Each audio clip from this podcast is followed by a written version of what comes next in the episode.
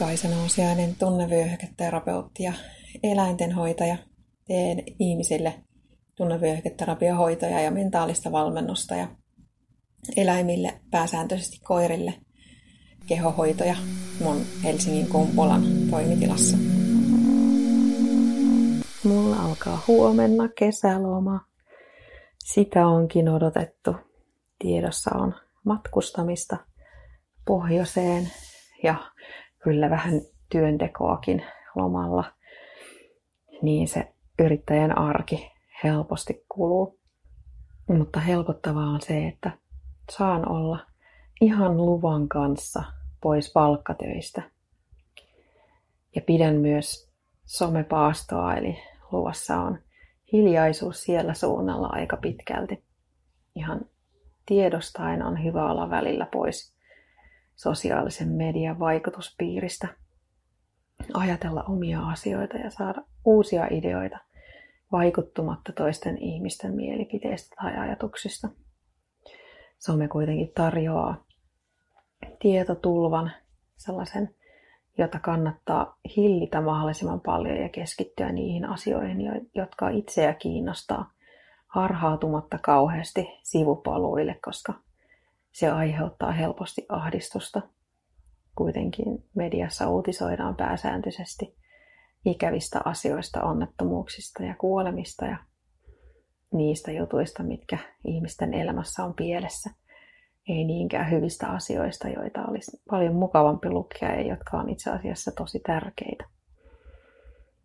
Mä olen ajatellut jo jonkun aikaa, että hyvä loma on sellainen, jonka aikana unohtaa kaikki käyttäjätunnukset. Eli ennen lomaa kannattaa kerjottaa kaikki ylös, että sitten kun niitä taas tarvii, niin ne on olemassa jossain, eikä tarvi ottaa yhteyttä tukeen tai vaihtaa salasanoja. Hyvä loma on siis sellainen, jonka aikana saa ajatukset irti siitä tavallisesta arjesta ja työnteosta ja te- tehdä. Ja loman aikana kuuluu tehdä jotain vähän erilaista. Käydä sellaisissa paikoissa, joita ei olisi mahdollista nähdä työpäivän jälkeen tai ennen töihin menoa. Lomalla on kanssa tärkeää olla tekemisissä itseä inspiroivien ihmisten kanssa, oli ne sitten tuttuja tai tuntemattomia. Lomalla ollessa on yleensä aikaa, enemmän aikaa keskittyä uusiin juttuihin, asioiden aloittamiseen tai ehkä niinkin, että asioiden saattamiseen loppuun. Ainakin loman jälkeen on helposti tai yleensä enemmän energiaa saattaa asioita loppuun. Joskus myös loman aikana tulee sellainen tunne, että nyt mä teen tämän vihdoinkin. Lomalla olisi myös hyvä olla aikaa keskittyä omaan itse itseen, omaan hyvinvointiin ja taas kerran siihen, mitä elämältä haluaa. Mitä haluaa tehdä, minkälaisella aikataululla.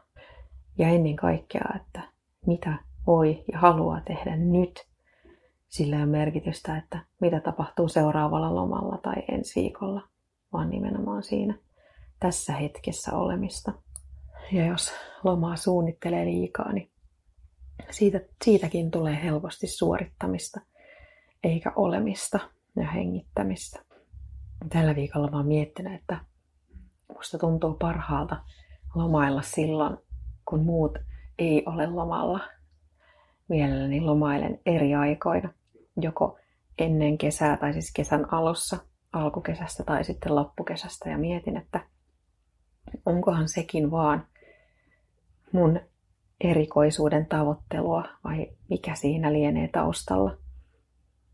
Ja tulin sitten siihen tulokseen, että mun mielestä on vaan mukavampi olla lomalla silloin, kun kaikki muut ei ole siellä niin kuin nytkin ollaan lähdössä sinne matkalle, niin mun mielestä on mukavampi, jos, jos vaikka olisi niin hyvä tuuri, että juuri siinä paikassa, missä me ollaan, ei olisi muita kuin me, niin se olisi ihan tosi mahtavaa. Toivottavasti sulla oli hyvä loma, tai jos se on vielä edessä, niin on hyvä loma. Kiitos kun kuuntelit. Toivottavasti sait tästä oivalluksia.